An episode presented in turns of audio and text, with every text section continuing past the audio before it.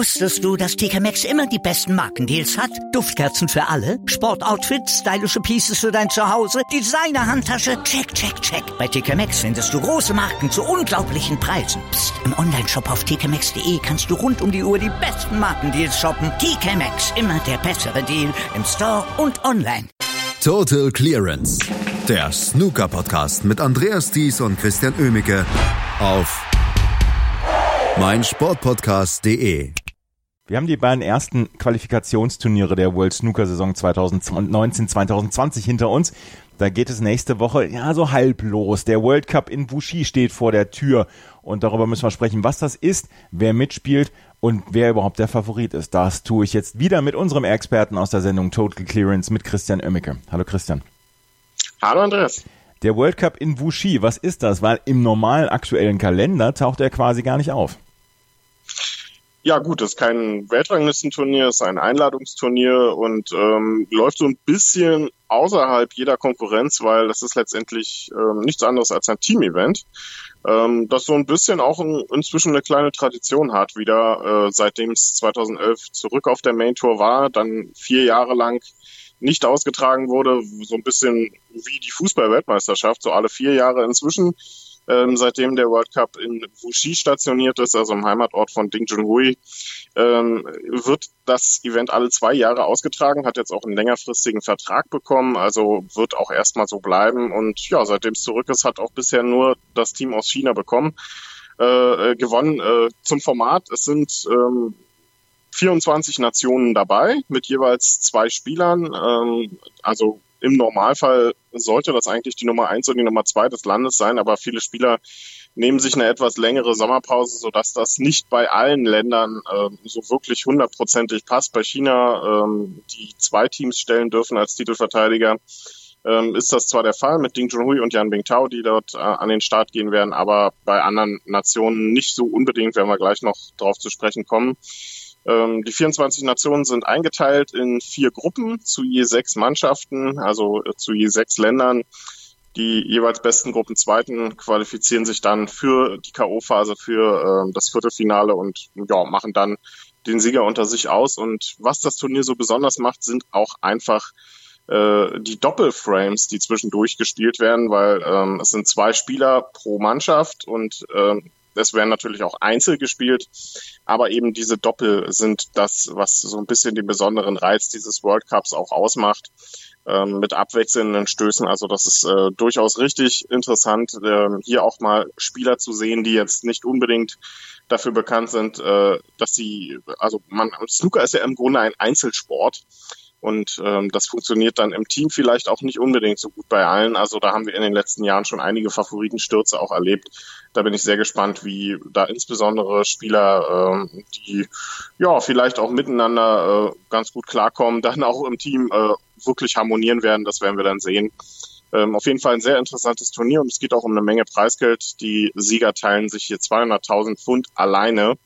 800.000 Pfund insgesamt, die ausgeschüttet werden. Also das ist auch durchaus ein Riesenpott. Und was man nicht vergessen darf, der Sieger oder die beiden Sieger äh, dieses Events, das Team wird sich qualifizieren für das Champion of Champions. Also auch das durchaus etwas, wo man sagen kann, Mensch, hier haben Außenseiter durchaus gute Chancen, bei diesem Prestige-Event in Coventry dabei zu sein. Also wird sehr interessant. Eins nochmal zum Format. Wir haben Sechsergruppen, du hast es gesagt. Wir haben fünf Matches, die dort gespielt werden. Best of Three wird es äh, gemacht, also äh, Best of Five, Entschuldigung, dass die Mannschaft, die drei Punkte hat, dann am Ende gewonnen hat. Es gibt erst zwei Einzel, jeweils einen Frame, dann gibt es diesen Doppelframe und dann, wenn es noch nicht entschieden ist, dann nochmal die zwei anderen Frames. Ähm, ja, wobei ähm, das, wenn es noch nicht entschieden ist, sogar relativ ist, weil in der Gruppenphase tatsächlich auch tote Frames gespielt werden. So, das heißt, mhm. es werden ähm, alle fünf Frames eines Matches werden tatsächlich absolviert. Das heißt, ein Match kann auch durchaus 5-0 enden. Ähm, das liegt nämlich daran, dass ähm, es gar nicht unbedingt Punkte gibt für den Sieg. Der Sieg ist gar nicht so entscheidend in den einzelnen Matches, sondern jeder Frame wird am Ende wichtig. Denn es qualifizieren sich dann die Teams, die die meisten Frames gewonnen haben für das nächste äh, für, äh, für die nächste Runde.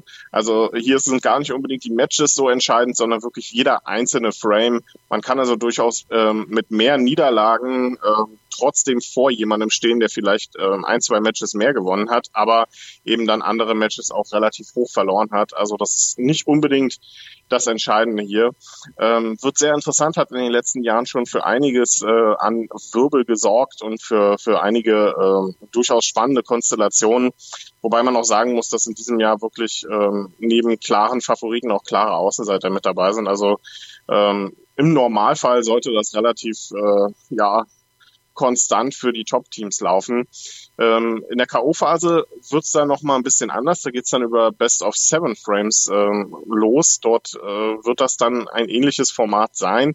Allerdings werden dann dort keine toten Frames mehr gespielt. Ähm, es werden erst zwei Singles, äh, also zwei äh, Einzelframes gespielt, dann ein Doppelframe, nochmal zwei umgedrehte Einzel, also genau wie in der Gruppenphase. Dann würde es, falls es noch nicht entschieden sein sollte, nochmal einen Doppelframe geben. Und falls es dann drei zu drei stehen sollte, ähm, würden die Team-Captains dann nochmal festlegen, wer den nächsten und den damit entscheidenden Einzelframe spielt. Also ähm, auch hier durchaus interessante Konstellation. Best of Seven dann bis zum Finale. Und äh, ja, sind wir gespannt, wie es äh, dann zwischen den Teams hier tatsächlich ähm, ausgeht. Also Sechsergruppen, die ersten zwei kommen dann weiter ins Viertelfinale.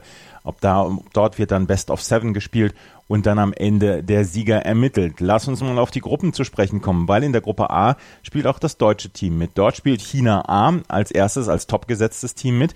Thailand ist dabei, Österreich, Polen, Norwegen und Deutschland. Und wenn man sich jetzt die Teams anguckt, China A ist mit Ding Junhui und Yan Tao sehr prominent besetzt. Thailand mit Tepchaya und No und Nopon Kam sicherlich auch noch gut besetzt. Aber danach, da sind Teams Österreich, Polen, Norwegen und Deutschland, die alle vier, ich würde jetzt mal sagen, relativ gleichmäßig besetzt sind. Das könnte eine sehr spannende Gruppe werden, wie ich denke. Ähm, durchaus möglich, ähm, aber du hast es auch schon angesprochen, China A und Thailand natürlich top besetzt. Also Ding Junhui und Yang Mingtao im Moment wirklich die beiden besten äh, chinesischen Spieler. Ähm, nicht nur was die Weltrangliste anbelangt, sondern vielleicht auch was die Leistung. Wobei bei Ding Junhui natürlich immer noch so ein Fragezeichen dahinter ist. Äh, von dem haben wir in der letzten Saison ja sehr wenig gesehen. Da bin ich gespannt. Ähm, Thailand mit Tapchaya und Nu und Noppon Sein Kam, die sind nur in Anführungsstrichen an acht gesetzt. Ich finde das gar nicht äh, so unwahrscheinlich, dass die hier um den Titel mitspielen. Das ist ähm, ein Top-Team. Tapchaya und Nu wirklich mit einer klasse Saison. Ähm, Noppon sein kam ebenfalls. Also die haben eine richtig gute Saison 18, 19 gespielt. Und äh, die haben durchaus Möglichkeiten, hier nicht nur den Gruppensieg zu holen, sondern meiner Meinung nach auch um den Titel mitzuspielen. Ähm, richtig gute Besetzung. Und ähm, Deutschland, ja, äh, interessanterweise ja erstmals mit Simon Lichtenberg jetzt ähm, an eins gesetzt also als Team-Captain. Ähm, bisher war das ja immer Lukas Kleckers, aber Kleckers ja jetzt von der Main Tour gefallen. Ähm, ich bin mir ziemlich sicher, dass äh, Deutschland hier in der Gruppenphase ausscheiden wird. Also es wäre durchaus eine Riesenüberraschung, wenn die ähm, ins Viertelfinale kommen würden. Das darf auch eigentlich oder kann auch eigentlich nicht das Ziel sein. Man wird hier um, um ja, ich würde mal sagen, um den dritten, vierten Platz mitspielen. Das wäre schon ein richtig guter Erfolg, denn ähm, Norwegen hat mit äh, Kurt Mefflin einen richtig guten, erfahrenen, langjahr, langjährigen Profi, der sicherlich seine Frames dann auch holen wird gegen die ja, etwas niedriger platzierten Nationen. Christopher Watts, auch ein Spieler, der äh, in Norwegen durchaus sehr bekannt ist, sehr viele norwegische Meisterschaften schon gewonnen hat. Also den wird man auch nicht unterschätzen. Ähm, Österreich mit Andreas Ploner und Florian Nüssle ähnlich besetzt. Ähm, das deutsche Team da vielleicht noch ein bisschen mehr Main-Tour-Erfahrung da natürlich. Aber auch die beiden Österreicher sind da durchaus gute Kandidaten. Und Polen mit Adam Stefanov und Kaspar Filipiak, den traue ich eventuell sogar eine kleine Überraschung zu, dass die hier ähm, vielleicht auch ums Viertelfinale mitspielen könnten. Beides Spieler, die inzwischen auf der Main Tour sind. Ähm, Adam Stefanov jetzt auf seinem zweiten Jahr in der Main Tour. Kaspar Filipiak hat die Rückkehr auf die Main Tour geschafft. Also das äh, finde ich durchaus eine interessante Konstellation zwischen den beiden. Die könnten hier eine für eine kleine Überraschung sorgen. Die können ja relativ befreit aufspielen. Die Favoriten sind halt woanders ähm, angesetzt. Da bin ich sehr gespannt, ähm, ob die vielleicht hier in dieser Gruppe ja, für den, für einen kleinen Favoritensturz sorgen können. Aber wir müssen natürlich ganz klar sagen, China A und Thailand, die haushohen Favoriten. Du hast es vorhin schon gesagt, 200.000 Dollar äh, gibt es als Preisgeld für den Sieger, 800.000 insgesamt. Und für die deutsche Mannschaft geht es dann ja auch darum, Preisgeld zu sammeln. 7.500 gibt es für den letzten in der Gruppe, aber wenn man Fünfter wird in der Gruppe, gibt es schon 10.000 Dollar, 15.000 Dollar für den Vierten in der Gruppe und 22.500 Dollar für den Dritten in der Gruppe. Also es lohnt sich tatsächlich, um jeden Frame dort zu spielen. Ja, natürlich, absolut. Und ähm, dieses äh, Format, dass es nicht unbedingt um Siege oder Niederlagen geht, ist ja auch etwas, was den Deutschen dann durchaus in die Hand spielen kann, weil dann macht es einfach nicht unbedingt so viel, wenn man ein Match dann 2 zu 3 verliert, sondern man hat zwei Punkte geholt. Der Gegner im Anführung nur drei Punkte, also so groß ist der Unterschied dann da nicht. Also jeder Frame kann am Ende wichtig sein, auch gegen die großen Nationen da kann es dann schon einen Unterschied machen, ob man vielleicht gegen China A das Doppel vielleicht auch gewinnt.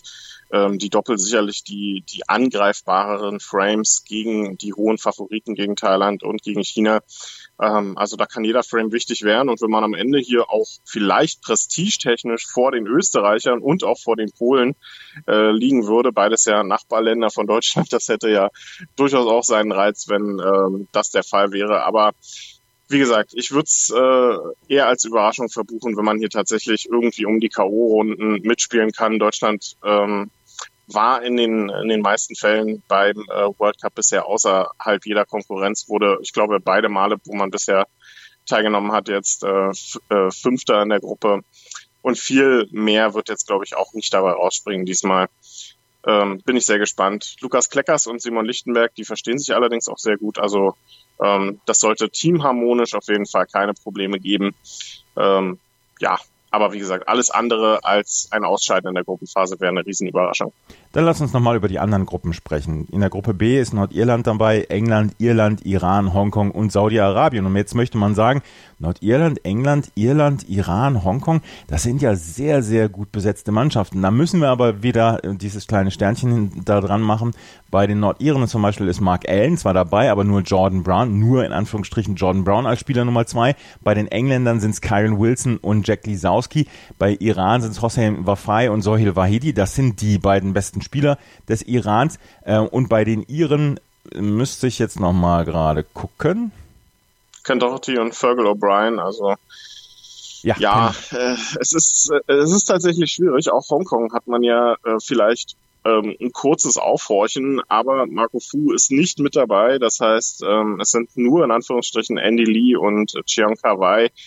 Ähm, also Hongkong hier mit Sicherheit nicht unbedingt einer der Favoriten in dieser Gruppe. Auch ähm, bei Nordirland, du hast schon erwähnt, Mark Ellens war dabei, aber Jordan Brown ja, das ist schwierig. Könnte so ein bisschen, ich will jetzt nicht despektierlich sein, aber so ein bisschen der Klotz am Bein für Mark Allen dann werden. Also das wird schwer ähm, für die Nordiren, die hier zwar dank Mark Allen relativ hoch gesetzt sind, aber für mich nicht unbedingt zu den Favoriten gehören in dieser Gruppe. Ähm, England natürlich klar, äh, zwar in Anführungsstrichen nur Kyron Wilson und Jack Lisowski, also das sind ja jetzt nicht die beiden top-platzierten Engländer, Mark Selby also nicht dabei, Judd Trump nicht dabei, Ronnie O'Sullivan natürlich nicht, ähm, Barry Hawkins auch nicht, also das sind, da wären durchaus ein paar größere Namen noch möglich gewesen, aber Kyron Wilson, Jack Lisowski, ich glaube, das sind zwei Spieler, die könnten ähm, ganz witzig miteinander umgehen und ganz gut miteinander harmonieren. Also ich glaube, das ist ein gutes Team zwischen den beiden zwei Spieler, die auch eine durchaus gute Saison hinter sich haben. Also England für mich der Favorit in dieser Gruppe. Und die Iraner würde ich an zweiter Stelle hier einordnen mit Hossein Wafai, der durchaus sehr erfahren ist inzwischen und auch Sohail Wahedi, der die sofortige Rückkehr auf die Main Tour ja auch geschafft hat. Also ähm, beides Main Tour Spieler, die sehe ich hier durchaus nicht unbedingt als Außenseiter. Also ähm, England und der zweite Platz dann in einem Dreierkampf meiner Meinung nach zwischen Nordirland, Irland und dem Iran. Ähm, wobei die Iren mit Ken Doherty und Fergal O'Brien ja auch so eine kleine Wundertüte sind. Ähm, wie gesagt, mich würde es nicht wundern, wenn hier der Iran tatsächlich eine Runde weiterkommt. Der Klotz am Bein. Wenn Jordan Brown das hört, das erklärst du ihm aber. In der Gruppe C ist Schottland dabei, Belgien, Israel, Malaysia, die Vereinigten Arabischen Emirate und Zypern. Einzelspieler bzw. Einzelnamen sind da sehr gut. Wir haben natürlich den großen Favoriten Schottland, die mit Stephen Maguire und John Higgins dann ankommen. Wie äh, bewertest du die Gruppe ansonsten? Luca Brissell ist zum Beispiel auch dabei, allerdings mit Ben Mertens, das muss man dann auch dazu sagen. Ähm, wie bewertest du die Gruppe C? Ja, es ist schwierig. Ähm, vom, von den Namen her natürlich John Higgins und Stephen Maguire die ganz klaren Favoriten. Aber dahinter wird's dann tatsächlich interessant. Das sind äh, durchaus gute Spieler. Zypern, Michael Giorgio, naja, der hat einen katastrophalen Saisonstart jetzt hinter sich, auch keine gute letzte Saison gespielt.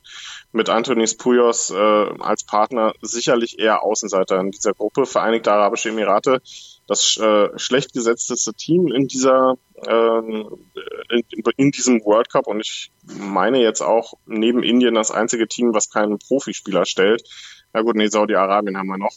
Ähm, also das sind die klaren Außenseiter. Malaysia mh, hm, schon interessanter vielleicht mit Torchuan Leong, aber sicherlich auch eher als Außenseiter zu sehen in dieser Gruppe. Es könnte zu einem interessanten Zweikampf äh, zwischen Belgien und Israel kommen um den zweiten Platz. Luca Brissell keine gute Saison gespielt, jetzt so langsam wieder vielleicht in aufsteigender Form. Ben Mertens würde ich weniger als Klotz am Bein sehen als Jordan Brown. ähm, das, äh, ich bin heute so ein bisschen gegen Jordan Brown, ich weiß auch nicht warum.